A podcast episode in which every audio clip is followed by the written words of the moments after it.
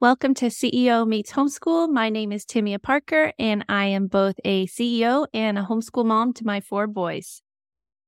So, I spoke about crazy seasons and being off uh, ba- balance or off rhythm, and it continues.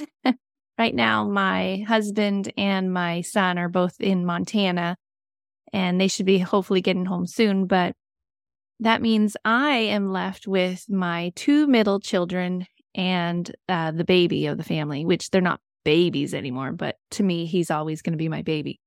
And it, to translate what that means, it means I'm left with the wild creatures and we're basically all going to go feral soon. My husband helps maintain the peace. And then my oldest son is kind of the typical firstborn. He's a huge helper kind of more responsible. And that's where that stops.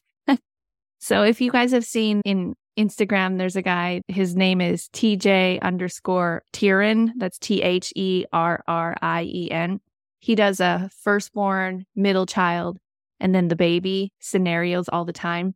And although I have four kids, one of my middle child can kind of revert to a firstborn, but the other one is just like in all those little skits that that TJ Therrien does. And it's funny, but when you live through that every day, it's a bit much. So it's been a little nutty around here, but I wanted to share something that I have done. It's a modified version. I read a book called The 12 Week Year, and it's by Brian Moran, M O R A N. And the uh, basis behind this book is really just to emphasize that humanity is a bunch of procrastinators. And if we really focus, we could get a whole lot more done. I really enjoyed that book and the thought of like if we did have a 12 week year, you know, we would do things a lot different than our current 52 weeks a year. And so what I ended up doing is I took this idea and I thought, well, I am going to streamline it and I'm going to create a modified version of the 12 week year by coming up with 12 really important projects to me. And this is not work related, it's kind of like life related. You know, I want to intentionally keep my family as a priority.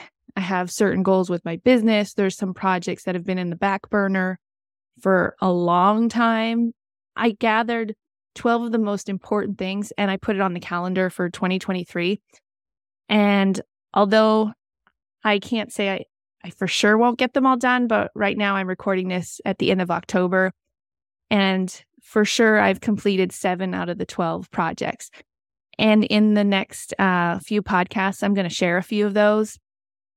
And I'm hoping that by sharing, it's a mixture of business, you know, mom life, that maybe it will also encourage uh, you to get creative juice, juices flowing and give you your own ideas. These are all obviously my own personal ideas of what I wanted to accomplish this year.